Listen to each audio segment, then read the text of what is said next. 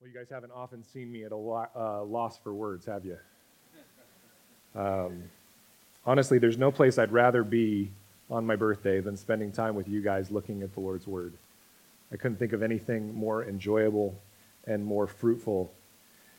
And it is such a blessing to be one of your elders. Um, every week, I get to see God powerfully working in you and in the midst of your selfless service whether it be those of you who serve as leaders or volunteers in this church, those of you who serve as foster parents, those of you who serve through uh, groups like Young Life or Camp Agape. I get to watch you lay down your life to serve the God that laid down his life for you. And it's honestly one of the biggest honors, if not the biggest honor of my life, to serve you as your elder. And these moments bring an absolute smile to my lips and a joy to my heart that reminds me that God is good. And when his people act in a way that is truly bearing his image, we have a powerful witness to one another and to the world around us that God is indeed good. And as we've progressed through Deuteronomy, it's very easy to get lost or sidetracked and to forget that the idea of selfless love is at the core of what God was speaking to his people through Moses. God covenanted with this people, redeemed them, provided for them, and brought them to this moment in time where we're reading in Deuteronomy 25. And he brought them to this geographic place to install them into the land of Canaan to be a reflection of his character, to show his good nature. At the heart of all these laws that we've been going through and the speeches that Moses gives is the fact that God was asking his people to be selfless as a contrast to the selfishness of the rest of mankind. When you boil down the, the action of a Christian, it really comes down to that selflessness in contrast to the selfishness of the world. And this morning's text is no different. And what we will be able to do is take a look at this text and its intent and use, uh, and, and use it as a background to a very stark comparison of two stories in the Old Testament that show quite vividly the contrast between the innate selfishness of mankind which completely masks the image of God, and the selflessness of God's people, which amplifies and proclaims the goodness of God's character. Now, I was going to joke a little bit about how I was going to punish you for the birthday song with reading more from Deuteronomy about uh, various laws, and you'll see what I mean by that as soon as we read them. We're going to cover the law today about what happens when two men are in a fight and one of the wives grabs the other man's genitals, right? That's a good way to punish you for the birthday song, right?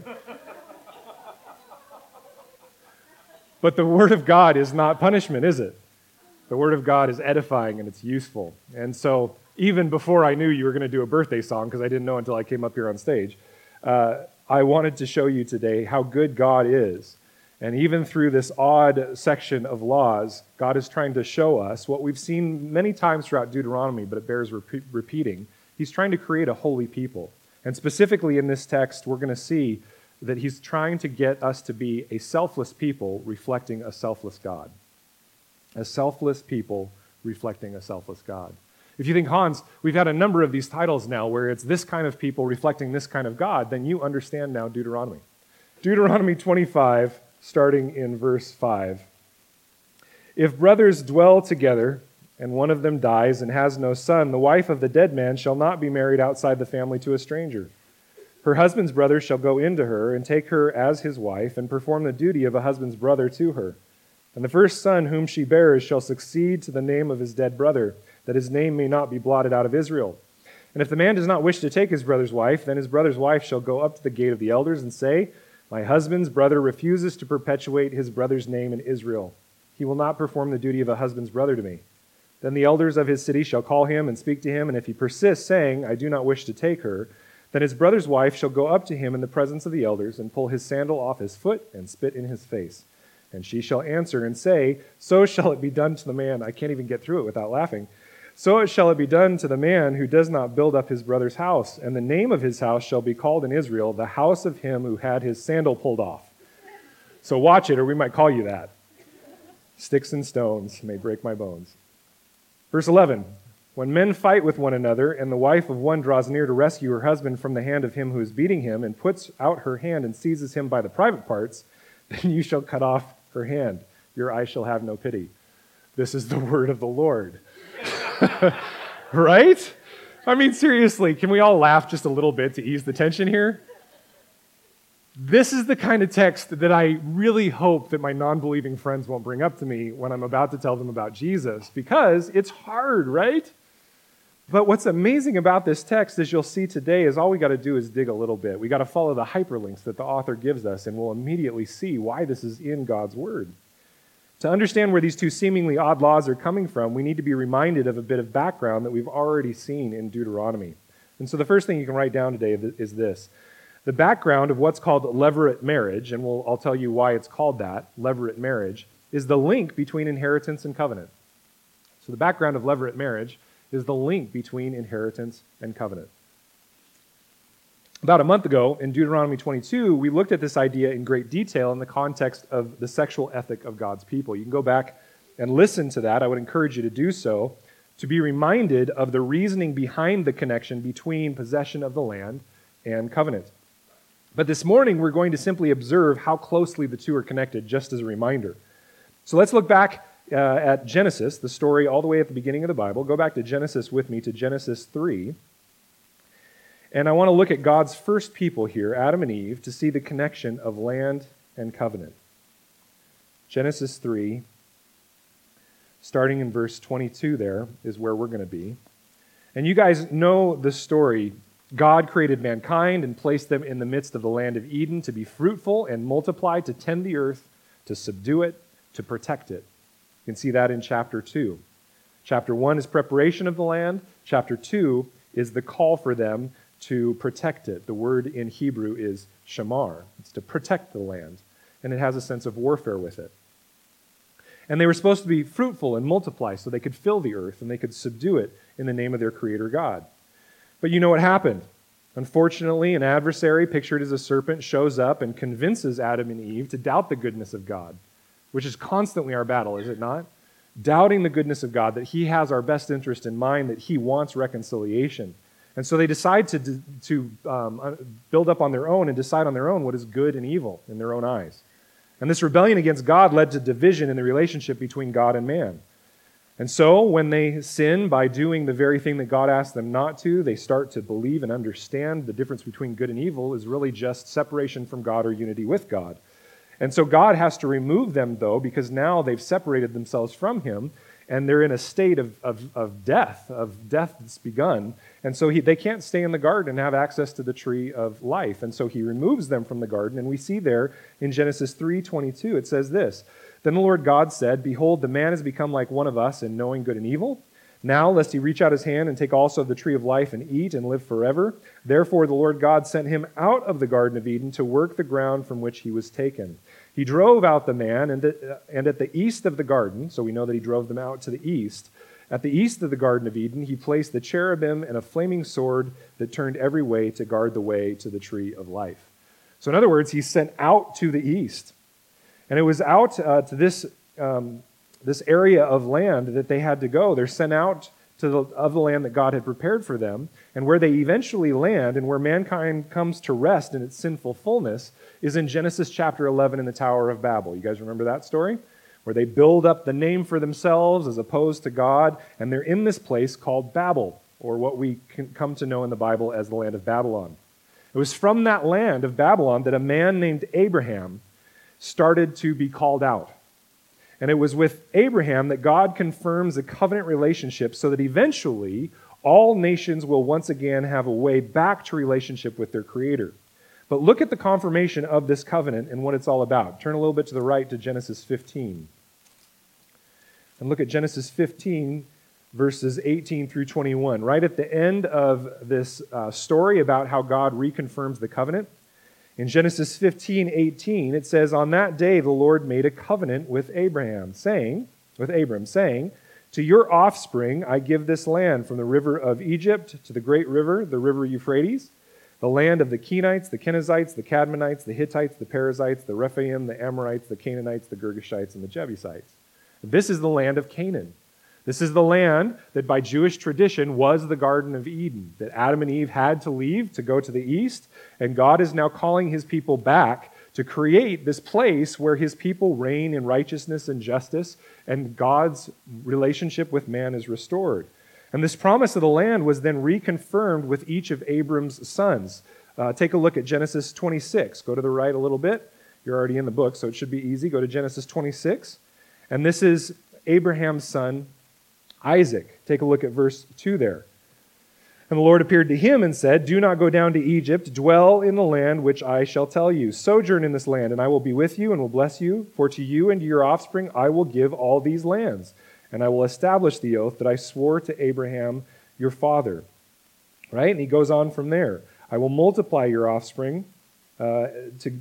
Uh, sorry, I will multiply your offspring as the stars of heaven, and will give to your offspring all these lands. And in your offspring all the nations of the earth shall be blessed, because Abraham obeyed my voice, kept my charge and my commandments, my statutes, and my laws. And then he gives them the land, right? The covenant and the land are 100% connected. You can't have the covenant without the land, and you can't have the land without the covenant. Well, then just look a little bit to the right again to Genesis 28, and then we see Isaac's son Jacob.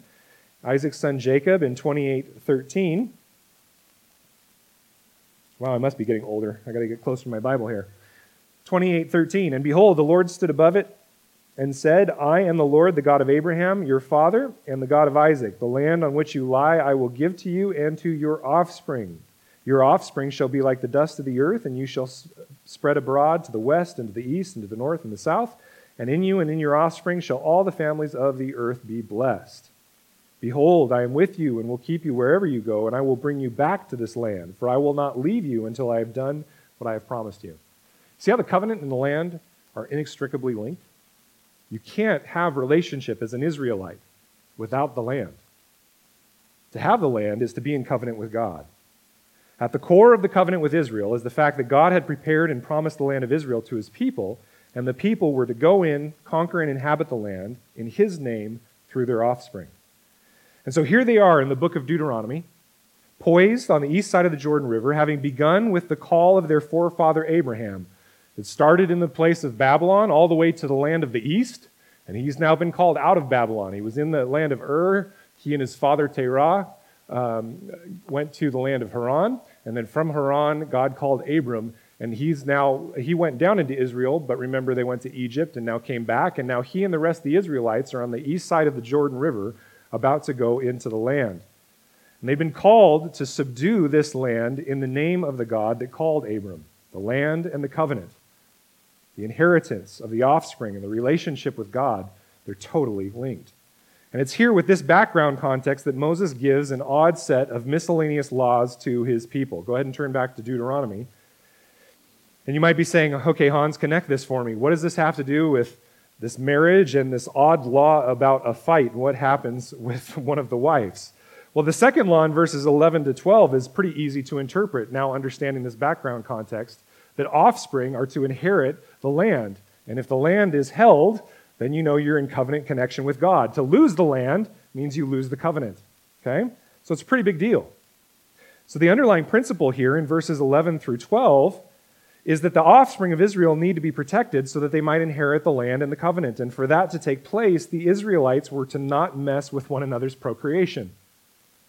Here we have a simple situation where two men are fighting, a terrible thing to be sure. It does not reflect the heart of the God of Israel.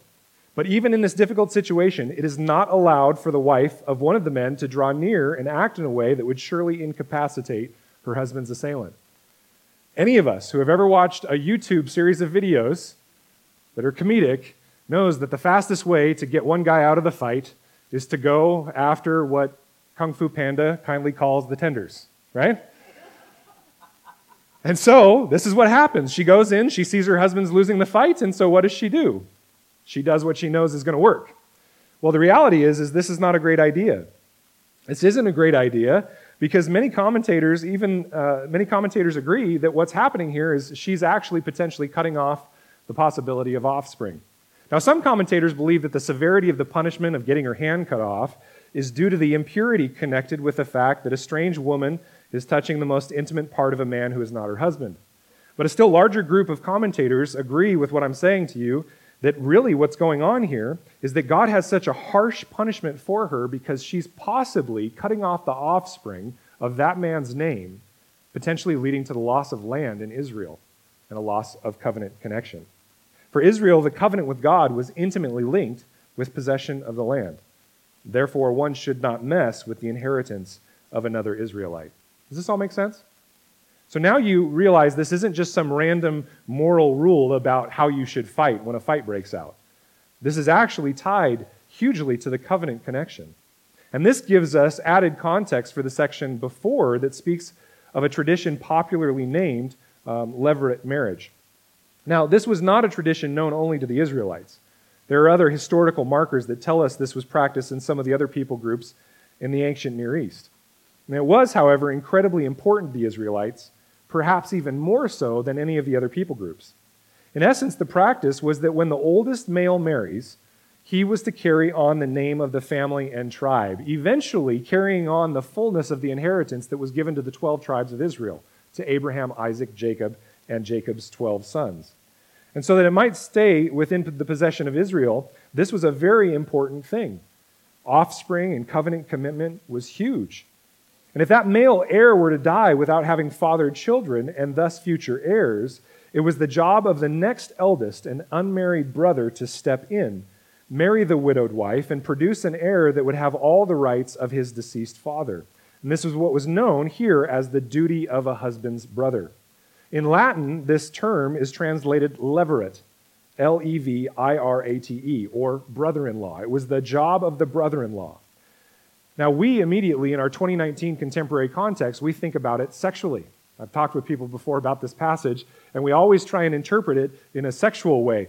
It's kind of like this. If you were going to start dating somebody, the first question you asked wasn't, you know, like, what is your favorite thing to do? It's, what's your sister look like, right? I'm serious. I mean, that's how we think about it in our 2019 culture. We think, well, it has to do with sex. It doesn't have anything to do with sex, quite honestly. What it has to do with is it has to do with covenant commitment, it has to do with connection. If the woman uh, did not marry, she would be forced to sell the land of her husband to survive. So, this kinsman stepping in would be doing a redemptive act. He'd be acting in complete compassion to care for her and for the lineage of the brother, redeeming the land so that it would not have to be sold and could stay within the family line. And this is why it says in verse 5, for example, if you look there, it can't be someone outside the family someone that's a stranger. Because it has to be in the family to continue the line so that the land stays in the tribal line. I know this is hard for us to grasp because it is so far outside our contemporary mindset. But to get what's going on here and to take you through why this is so important, we have to understand these pieces. Well, what was to happen if, for some reason, the brother was not willing to fulfill his obligation? Well, this is the practical nature of the law. You might remember how we just talked about recently how the Bible calls us to a higher standard, but in the Old Testament, it litigates the fact that we are really broken. And so sometimes we can't live up to that standard, but God is compassionate and gracious. And so he works with us in the state of sinfulness that we're in. And the woman here, if the husband is, or if the brother in law isn't going to accept his duty, she's to go to the elders of the city. And these men are charged with being the upholders of the law. These men are the judges on legal affairs within any given town. They're the ones that kind of uh, care for and protect the town, watch out for it, serve the town. It's not too dissimilar from the idea of elders within a church. But more, more so than the elders of a church, these men were truly the judges on legal matters. And they were to then speak with the brother in law and get him to realize his duty to selflessly give of himself to this widowed wife hey, brother, you need to step in and be compassionate here. You're going to lose the land. Your uh, sister in law is going to become destitute. Do what needs to be done. But unfortunately, even though they'd call on him to be selfless, in some cases, in a very fleshly way, it was such a bad idea financially for the brother to take on a new wife and purchase or redeem the land with his own money that he was not, um, he was not able to do it. He just looked at it and he was like the rich young ruler in the Gospels that said, Man, this is just too heavy of a cost. I'm not going to take my life savings and buy this piece of land in order to basically give it to someone else's lineage, to give it to someone else. I want it for me. I want it for the production it will give me. And so, honestly, in this fleshly sense, he gets a loophole in order to step out of it. He was not forced to do it by the law, but only highly encouraged. And so God almost begrudgingly adds in this loophole here, much like we discussed with the topic of divorce, to litigate the circumstances for the protection of the widow. And notice that there is no death penalty. There is simply a statement that this man was one who would not fulfill his selfless duty in building up his brother's house. He was known as that for the rest of his life. And what happens next here in these odd steps that I kind of chuckle at because they're so different than what we would do in our day is a binding legal activity. It's as binding as in our day signing papers in a lawyer's office. It's as binding as signing over a deeded property to someone else in a courtroom setting. You see, the sandal of this day was the deed to a property. They would literally take their flip flop off and hand it to someone else. Land, you see, was surveyed in a very particular way in that day. A person would walk in a triangular pattern, and they would mark off their land by the amount of land they could walk in an hour, in a day, in a week.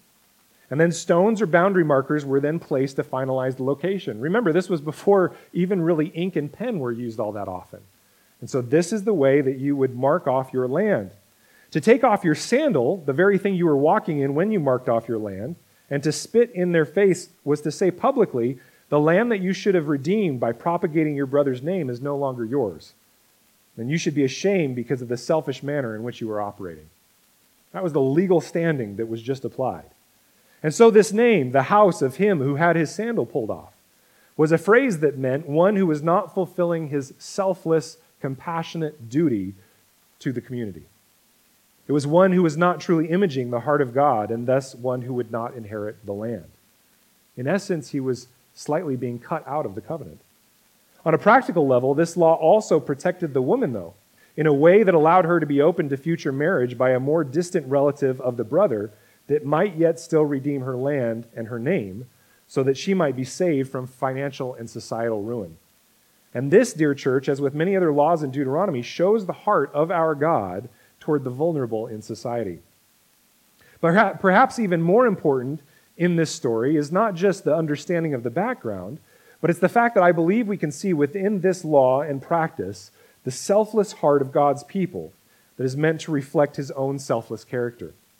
You see, levirate marriage was a way to care for the community. It was to protect the community's covenant. It was to protect a person other than yourself, the sister in law, and the lineage of your brother. It was indeed a selfless people reflecting a selfless God. We might move past this because it makes no sense to us, but this is core to understanding other pieces of the Bible, which I'm about to show you. So let me show you what I mean by contrasting how this law works out in two other biblical stories. And hopefully, I'll be able to wake some of you back up after giving you all that historical info. But what I'm going to show you here is I'm going to show you in two contrasting stories the, the contrast the Bible gives us using this idea of levirate marriage to show us selfishness or selflessness. And so the next thing we're going to see, you can write this down, is the purpose of levirate marriage is a picture of selfless redemption. Now you guys see where I'm going with this, right? The purpose of levirate marriage is a picture of selfless redemption. Now, the first story is a grotesque one, and moms, if you have little ones in the room, you may want to get them earplugs because the Bible gets a little bit detailed. But we're going to go to Genesis 38. Go ahead and turn to Genesis 38, starting in verse 3. This is a story, as I've said before, that is often skipped over in church. It's one that you will never see in the felt books or in the comic book renditions of the Bible. And the reason is, is because it's one in which we will see the antithesis of the heart of levirate marriage. It shows everything that is bad about humanity. Rather than acting in selflessness, the actors in this story of levirate marriage act in sheer selfishness. There's one who is righteous, but it's actually a surprise character that you might not, in 2019 moral Christianity terms, declare as righteous. So, to understand it, we have to understand the background we've just gathered. Interestingly, though, it actually takes place before Deuteronomy in Genesis 38. This is one of the many reasons we know that a sense of righteousness existed within the people of God uh, that from Genesis 18, Abraham knew what was righteous and he was supposed to teach his offspring after him. And so levirate marriage existed before the formal law was put in place for the Israelites. So let's join up in Genesis 38 with a guy named Judah. Judah was one of the 12 tribes of Israel, a son of Jacob. And we're going to start there in verse 3. And rather than explaining the story first, I'm going to let the sheer weight of it hit you as I simply read through it. Let's look starting in verse 3. Or sorry, verse 6, it should be. Verse 6. Judah took a wife for Er, his firstborn, and her name was Tamar. But Er, Judah's firstborn, was wicked in the sight of the Lord, and the Lord put him to death. Then Judah said to Onan, Go in to your brother's wife and perform the duty of a brother in law to her, and raise up offspring for your brother. But Onan knew that the offspring would not be his. So whenever he went into his brother's wife, he would waste the semen on the ground, so as not to give offspring to his brother. Now you see why it's not in any of the felt book, right? Felt books. And what he did was wicked in the sight of the Lord, and he put him to death also.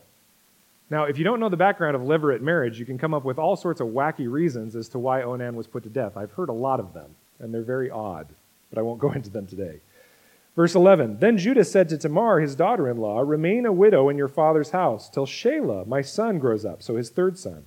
For he feared that Shelah would die like his brothers. So Tamar went and remained in her father's house. In the course of time, the wife of Judah, Shua's daughter, died. When Judah was comforted, he went up to Timnah to his sheep shearers, he and his friend Hira the Adullamite. And when Tamar was told, Your father in law is going up to Timnah to shear his sheep, she took off her widow's garments and covered herself with a veil, wrapping herself up, and sat at the entrance to Enaim, which is on the road to Timnah. For she saw that Shelah was grown up, and she had not been given to him in marriage. So she knew something was up. She knew Judah wasn't going to do what he was supposed to do by giving Shelah to her. When Judah saw her, he thought she was a prostitute, for she had covered her face. He turned to her at the roadside and said, Come, let me come to you, for he did not uh, come into you, for he did not know that she was his daughter in law. She said, What will you give me that you may come into me? And he answered, I will send you a young goat from the flock. And she said, If you give me a pledge until you send it. So uh, he's using credit, I guess, here. Verse 18 he said, What pledge shall I give you? She replied, Your signet and your cord and your staff that is in your hand. These are identifiers of a man. Okay? So he gave them to her and went into her, and she conceived by him. So what you just witnessed was solicitation of a prostitute, right? You just witnessed a crime. Okay? Verse 19 Then she arose and went away, and taking off her veil, she put on the garments of her widowhood. When Judah sent the young goat by his friend the Adullamite to take back the pledge from the woman's hand, he did not find her, and he asked the men of the place, where is the cult prostitute who was at Enaim at the roadside? And they said, No cult prostitute has been here. So he returned to Judah and said, I have not found her. Also, the men of the place said, No cult prostitute has been here. And Judah replied, Let her keep the things as her own, or we shall be laughed at. You see, I sent this young goat, and you did not find her. He knows he's in trouble. About three months later, Judah was told, Tamar, your daughter in law, has been immoral. Moreover, she is pregnant by immorality. And Judah said, Bring her out and let her be burned. As she was being brought out, she sent word to her father in law, By the man to whom these belong, I am pregnant. So she sent along the signet ring. She sent along the things that identified him and said, Hey, looky here, big guy. Please identify who these are the signet and the cord and the staff. Then Judah identified them and said, She is more righteous than I since I did not give her to my son Shelah, and he did not know her again. Er? In the first portion of the story, we're shown the idea of levirate marriage in action. Not for the purpose of specific inheritance, but more generally for the lineage of Judah continue, to continue on through Er and for the protection of Er's widow Tamar in old age. We see quite pointedly the antithesis of God's heart in levirate marriage in the case of Onan. Onan wanted the sexual gratification that came with Tamar, but did not want the responsibility of raising up offspring that would not benefit his name. To put it bluntly, his heart was selfish. Now, how did God view this? How did it go for Onan? Anybody want to answer? Not well, to put it bluntly. But then, in the midst of this horrific, disgusting story, we see that God takes the horrifically sinful activity of mankind and makes something redemptive out of it. You might say, redemptive? Hans, how do we get that? Well, Tamar tricks Judah into impregnating her by pretend, pretending to be a cult prostitute, and then, when challenged on the topic, shows proof that it was Judah who had done so. You might say, well, wait a minute, how is this redemptive? Notice the crazy line in verse 26. Anybody catch that? She, Tamar, is more righteous than I. Wait, hold on a second. What? She lied. She dressed up like a prostitute. She fornicated with Judah, who is not her husband and is in fact her father in law. Does anybody want to clear up for me how this is righteous?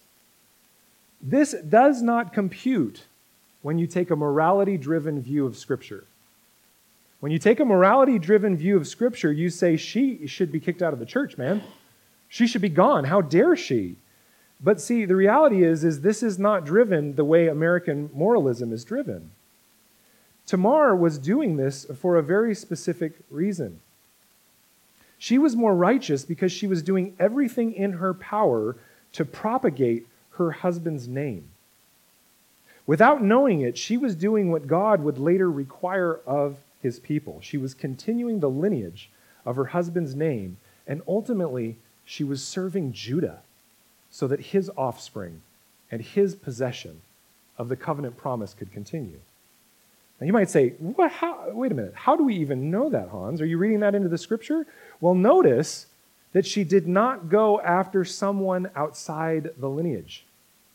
She just wanted to get pregnant. She could have gotten pregnant by anyone. She could have dressed up as a cult prostitute and gotten anyone to impregnate her. She could have gone off and married someone else, but she was staying true to her promise and under the submission of her father and her father in law to stay without marrying. And so, this was the way that she figured she could step in to continue the lineage of Judah. Now, don't get me wrong here. I'm not saying this is a good idea. I'm not saying this is how we should act as Christians. But in fact, what Tamar was doing was continuing the lineage and doing Judah a favor by continuing his name. And from this broken union come Tamar and Judah's offspring. Let's see who they are. Verse 27 there. When the time of her labor came, there were twins in her womb. And when she saw, uh, when she was in labor, one put out a hand, and the midwife took and tied a scarlet thread on his hand, saying, This one came out first. But as he drew back in his hand, behold, his brother came out and said, She said, What a breach you have made for yourself. Therefore, his name was called Perez, which means breach. Afterward, his brother came out with the scarlet thread on his hand, and his name was called Zerah. Now, later on in Scripture, we see that this lineage continues. And it's actually picked up later in another story. We see the great, great, great, great grandchild of Perez. And his name, does anybody know it? It was Boaz in the story of Ruth. And our background knowledge of levirate marriage helps us see it with new eyes. Turn with me to the book of Ruth. Go ahead and go to the right, past Deuteronomy. If you hit 1 Samuel, you've gone too far. We finished last week's teaching in this same book, in this same story. An Israelite woman named Naomi and her husband Elimelech. Everybody say Elimelech. It's a fun name to say, Elimelech. If I had another kid, I think we'd probably name it Elimelech. I haven't talked to Kelly about that, but. So Naomi and Elimelech left Israel with their two sons because a famine was in the land, and they went to neighboring Moab. And we learn from the section we're going to read today that he did not actually sell his land. He left it and just went away for a time. He kept it in his possession, hoping to come back soon when the famine was over. But shortly thereafter, in Moab, the two sons and Elimelech all died, and so these three women are left alone as widows Naomi and her two daughters in law, Orpah, and I always want to say Oprah there, Orpah and Ruth. Okay? Now, Naomi believes all hope is lost, and so she heads back to Israel to sell the land of her husband's forefathers so that she might survive. They go back with nothing but they know that this land is there, and if she can sell it, then she might be able to survive and provide for herself. And the two young women begin heading back to Israel with Naomi as she returns to settle business. Look at what it says in Ruth 1 through 11, and our understanding of levirate marriage gives us a new view of this. In 111, the, the daughters try to go back with her, and they say, No, we will return with you to your people. Verse 11, but Naomi said, Turn back, my daughters. Why will you go with me? Have I yet sons in my womb that they may become your husbands? Turn back, my daughters, go your way, for I am too old to have a husband. Now, why would she even say something like that? Well, because of levirate marriage. Okay? I'm too old to have a husband. If I should say I have hope, even if I should have a husband this night, uh, if I should have a husband this night and should bear sons, would you therefore wait till they were grown? Would you therefore refrain from marrying? No, my daughters, for it is exceedingly bitter to me, for your sake, that the hand of the Lord has gone out against me. In other words, even if I had a baby today and you waited until they were, you know, 16, 18, whatever the, the, the childbearing years might be, they would be too old to bear children and the inheritance would be lost anyway. So there's no hope, she says. We got to go back and sell this land. There's no hope. And so Naomi says, ladies, because there's no hope, I'm going to go. Well, Ruth, as we saw last week, she says, No, I'm going to go with you. Orpah leaves and stays in Moab, but Ruth goes back. And the story then progresses as we find that in this town, the town of Bethlehem, to which they have returned, is a man named Boaz. And he is a wealthy landowner. We know he's the great, great, great, great grandchild of Perez. But we also know that he's a relative of Elimelech. And Ruth goes and begins gleaning for food in his fields, and Boaz shows her kindness. She's in essence begging. And after realizing that he fancies her, Naomi and Ruth devise a plan for Ruth to, in essence, propose to Boaz. Interesting?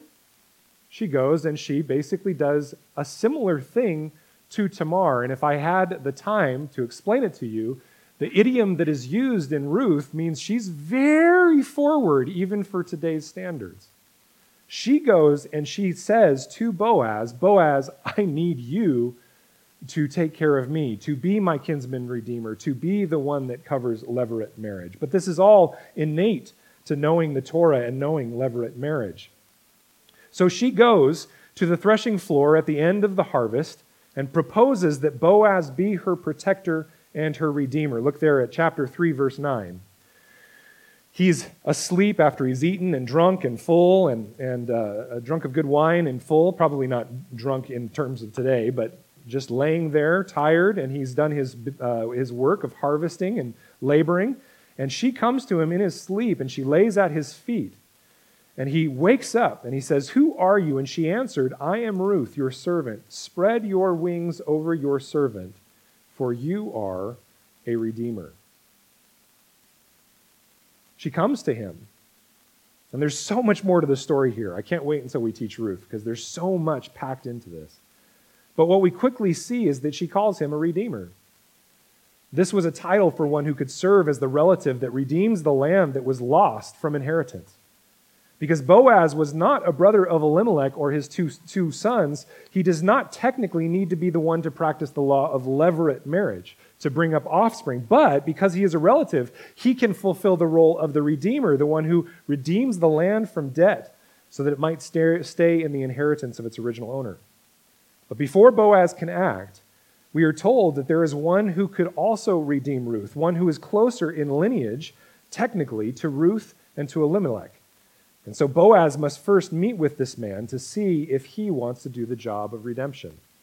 So let's join the story now in chapter 4, starting in verse 1, and see how Boaz carries out this role of redeemer. And in this portion of the story, we will see the selflessness of this law of levirate marriage in action, in complete contrast to the story we just read in Genesis 38. Take a look at Ruth chapter 4, verse 1. Now Boaz had gone up to the gate and sat down there, and behold, the Redeemer, of whom Boaz had spoken, came by. So Boaz said, Turn aside, friend, sit down here. And he turned aside and sat down, and he took ten men of the elders of the city and said, Sit down here. What's he doing? He's conducting court. He's getting the court set up. So they sat down. Then he said to the Redeemer, Naomi, who has come back from the country of Moab, is selling the parcel of land that belonged to our relative Elimelech. See that? That's how we know that that's what she was coming back to do. So I thought I would tell you of it and say, Buy it in the presence of those sitting here and in the presence of the elders of my people. If you will redeem it, redeem it. But if you will not, tell me, that I may know, for there is no one besides you to redeem it, and I come after you. And so the man said, I will redeem it. Now pause here for a moment. Before we get too far, let's recall all that we know thus far. Boaz has gone to the city gates, to the elders, and has assembled them for the purpose of conducting legal business. He wants to make sure that the action that is about to be undertaken is cemented in stone legally. Boaz also calls to the metaphorical court this one to whom he says, Turn aside here, friend, sit down, the other possible redeemer. Now, we might pause and wonder why would the author not write down the name of the one that is called? He's given us tons of other names. Why is this person removed? Surely Boaz knew the name of the man, being a relative of his. And guys, in those days, towns were not that large. Even the largest cities, you knew pretty much everyone in the city. But he doesn't call him, the author doesn't call him by this name. Instead, in the original Hebrew, there is an idiom that is used here, and you can go look it up in the Hebrew. It is the phrase Poloni Almoni. Everybody say Poloni Almoni. Poloni Almoni. It's a Hebrew phrase. It's a phrase that lacks an equitable translation in English. That's why uh, you see different things in various translations, the predominant one being friend. But it's not a word that is really friend. It's actually a terrible translation. The closest thing in our English language is that so and so. You know, like that dirty so and so. It is a phrase that is used purposefully by the author to note, that the man's pre- to note the man's presence, but to remove any ability to recognize his importance. In fact, one might consider that the phrase is put there to speak to the reader a sense of degradation towards the man. And we will see why in a moment. The author is saying, This guy's a jerk. And you see at this point, this Poloni Almoni, this so and so, he's going to redeem the land. we can only intimate from the text what is happening here, but it's an educated guess based on what's about to happen. This man sees that a large parcel of land is available for purchase. With no rightful heirs, and being of old age and past childbearing years, this is perfect because Naomi is not able to marry the man.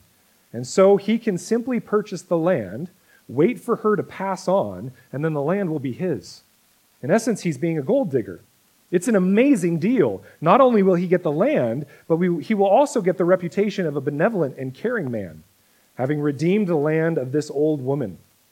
But as we read on, we see that his motivation is not selfless, not giving of everything, but instead selfish.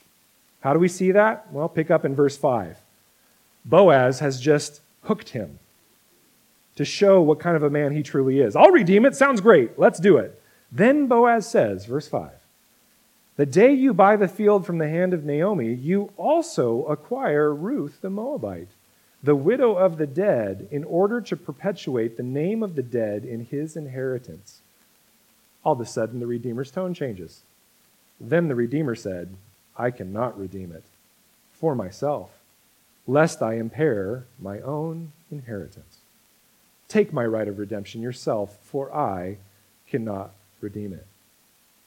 You see, dear brothers and sisters, this Poloni Almoni, this dirty so and so, was not interested in fulfilling the point of the Redeemer, nor of the levirate.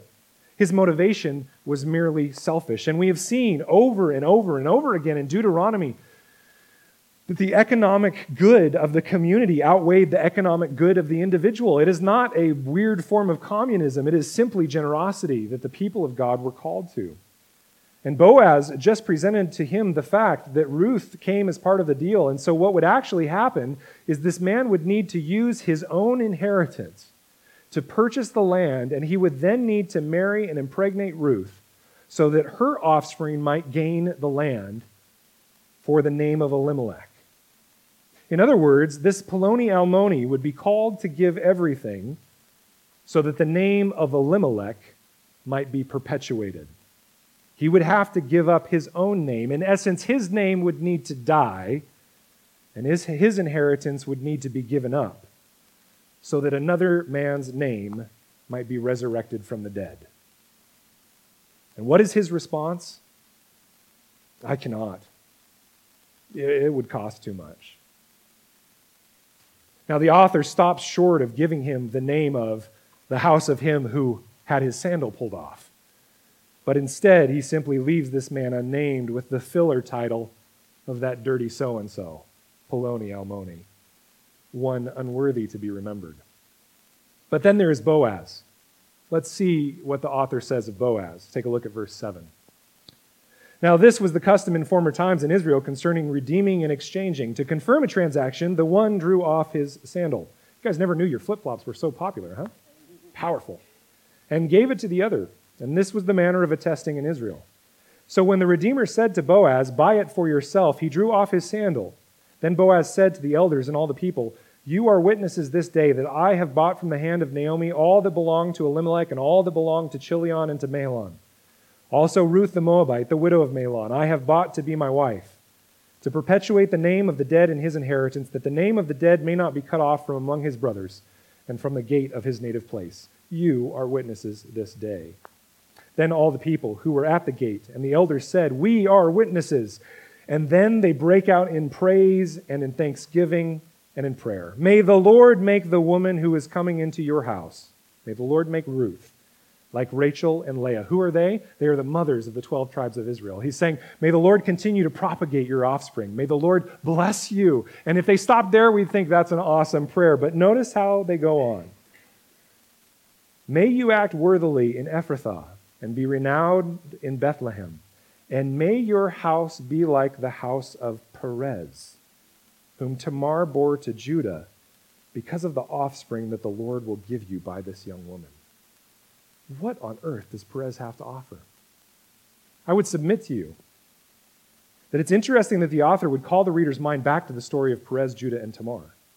Why would they do that? Why would they put this hyperlink here as a reference to speak of the selflessness of Boaz? Well, this is how biblical narrative goes. It calls to mind the reader. It calls to the reader's mind the story of Perez and the selfish acts of Judah and of Onan. And the fact that Tamar was simply trying to do the very same thing Ruth was to continue the lineage of the people to whom she was submitted. I would submit to you that it is as a direct contrast of the selfishness of Onan, the selfishness of Judah, that the author here shows the selflessness of Boaz. And you see, the author wants us to grasp that Boaz was more a man following in the image of God of Israel than even his forefather Judah. Boaz was one who, from this story, we know had everything. He was a righteous man. It pours forth from every inch of this story. He didn't need anything. He was wealthy, more wealthy than many of us could imagine. Life was good. And yet, Boaz was one who was willing, regardless of personal cost, to give everything so that someone else's house could be built up, someone else's name could be proclaimed. And the name that was proclaimed was that of Elimelech, a name in Hebrew which means, My God is King. And even beyond that, he took on the role, a role not required of him, to be the levirate redeemer of Ruth and her offspring. Boaz, the kinsman redeemer, and the fulfillment of the levirate promise. He was the lover that gave everything for his beloved. And he did it all so that the name of Elimelech might not be cut off from his people, cut off from his land, cut off from the covenant with the God of Abraham, Isaac, and Jacob. Boaz was a model and a picture that pointed to the perfect Redeemer. He was a selfless man reflecting a selfless God. And it is from his offspring, the offspring of the man named My God is King, that the perfect, selfless Redeemer would one day come. Take a look at verse 13 there in Ruth chapter 4. So Boaz took Ruth, and she became his wife, and he went into her, and the Lord gave her conception, and she bore a son. Then the woman said to Naomi, Women said to Naomi, Blessed be the Lord, who has not left you this day without a redeemer, and may, may his name be renowned in Israel. He shall be to you a restorer of life and a nourisher of your old age, for your daughter in law, who loves you, who is more to you than seven sons, has given birth to him. Then Naomi took the child and laid him on her lap and became his nurse. And the women of the neighborhood gave him a name, saying, A son has been born to Naomi. They named him Obed. He was the father of Jesse, the father of David the king. And King David, as we come to know, is the forefather of a man named Jesus the Christ. You see, the last point I have for you today is this the story of Scripture always leads us to the perfect, selfless Redeemer.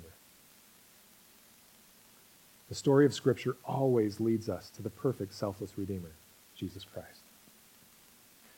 If you look through the genealogy of Jesus in Matthew 1, you will find the names of Tamar, of Perez, of Boaz, of Ruth, of David. Boaz is given to us in the narrative of Scripture to point us to the perfect kinsman redeemer the one who would give everything so that others might receive their inheritance and so that others might stay in covenant relationship with God. He is the perfect Redeemer, He is the perfect fulfiller of the Levirate promise. Just as Boaz gave everything so that he might redeem Ruth, Jesus Christ gave everything so that he might redeem you and I, so that he might redeem his beloved. We read earlier, Esther read to us in Philippians chapter 2, of who this kinsman redeemer, of who this perfect redeemer is. Paul, in speaking to the church at Philippi, says this Do nothing from selfish ambition or conceit but in humility, count others more significant than yourselves. Let each of you look not only to his own interests, but also to the interests of others. Have this mind among yourselves, which is yours in Christ Jesus, who, though he was in the form of God, did not count equality with God a thing to be grasped, but emptied himself by taking the form of a servant. Being born in the likeness of men, and being found in human form, he humbled himself by becoming obedient to the point of death, even death on a cross. You see, Jesus had everything. He had royalty of heaven, he had the position of equality with God the Father as part of the Trinity. But he emptied everything and took on the form of a servant, a selfless servant. He was born in the likeness of man and humbled himself even to the point of death on the cross of Calvary.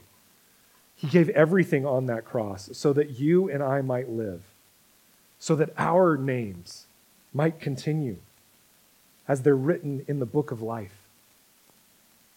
He gave everything, everything so that we might live and our names might live on, even though we die. Three days after his death, Jesus rose from the grave and poured out his Spirit on us so that we might be called the adopted offspring of God, sons and daughters that can rightly proclaim our God is King and know and have been promised and guaranteed that an inheritance of eternal redemption and reconciliation awaits. The selfless nature of levirate marriage. This odd section in Deuteronomy, which, quite honestly, I didn't really want to teach. But even in those places in Scripture that we wince at and we wonder, why is this here? They point us to the selfless God who has given everything that we might be one with Him. If you are one who has not yet entered into relationship with this selfless God through the work of Jesus Christ by his Holy Spirit, if you haven't done that, today is the day of your salvation. I want to call you to recognize what God has done for you. He has given everything so that you might be one with him. God so loved you, and God so loved the world that he gave everything in his Son so that you could live eternally with him in covenant union, so that you might know his love. If you don't know the love of Jesus today, I would absolutely love to talk to you during the second worship set. Come back and talk with me about what it is to be a Christian. Maybe you're not even totally there yet, you just have questions. I would love to talk with you, and I think Patrick will be back there as well. We would love to discuss what it is to follow Jesus. Today is the day for you to give your life to him. For those of us who know this and have accepted this truth already, today is a good reminder of it for sure. We need to realize that God's call to his people is to remember his selflessness, but then to be a selfless people that reflect his selfless heart. You see, this call still exists for us today. It didn't stop with Boaz, it didn't stop with the Israelites. It continues on into the New Testament. This is why Paul says to Timothy at one point in one of his letters, he says, The man who cannot care for his offspring, for his family, he's worse than an unbeliever. We take that as a moral law that says uh, dads have to earn money for their family. That's not what he's talking about. He's talking about caring for the community. Do you care? Are you selfless? The man who is not selfless enough to provide for those around him, especially his own family, he can't call himself a Christian. He's worse than a non believer. In essence, outside the covenant. We are to be Christ followers in the way we lay down our lives for one another. We do it in the simple ways we support one another and care for each other. Our church is big enough now that I'm not involved in all the things that go on. And so it's so amazing when I come into the office and I find out that someone's in need and I instantly try and connect with people and say, hey, who's watching out for this person? And instantly I know that three people are already doing it. Someone else has already gone and delivered a meal. Someone else has already started up a meal train. Someone else has delivered diapers to a new baby. Someone else is caring for the sick and the afflicted and the poor. When I hear about the stories of how you're engaging the kingdom, I see the selflessness of God reflected. I see it in things as simple as many of you in the midst of our children's wing. I know that a lot of you don't take uh, advantage of our childcare on congregational meetings, but yet you still go in and serve. You don't view it as a tit for tat situation where, well, I don't make use of it, so I can't serve. You rightly serve. I see many of you doing it on a Sunday. Some of you don't have kids. Some of you, you don't really like kids. That's okay. And yet you serve anyway. And you love those kids with everything in you. I see the selflessness in this church in amazing ways. I see many of you giving everything in those times so that you might help the smallest among us know Christ. I see you giving everything to care for the community and to welcome in strangers so that you might give everything in that moment to show them who our selfless God is. We do it even in the simple ways we give of our finances to our brothers and sisters in Burkina so that they might proclaim the gospel, so that others might live. Do you guys realize that the gospel is now preached in at least five villages that prior to the movement of a church into that area, that we helped roof and we helped support that pastor. Prior to that, they knew nothing of Jesus Christ. But by the simple generosity of you giving money to roofs and to pastoral training, we have assisted in the work that God is doing in moving the gospel throughout Burkina Faso. We do it in the ways we see, serve each other in our day to day lives. Brothers and sisters, have you found that your heart is getting weary of giving everything? Have you found that your heart is weary of serving? We ask a lot of you guys to serve. And you are wondering probably when your recognition or reward is coming. But, dear brothers and sisters, that feeling comes upon all of us. And that's okay. We can recognize that and know that. But today is the day for us to refocus, to refocus our eyes on why we selflessly serve. It's not to gain something in this life, it's because God has demonstrated his selfless love for us and has given us eternal life. And so we now step forward knowing that calling ourselves Christians is costly. And we serve selflessly so that others might know and see the love of Jesus Christ. Amen?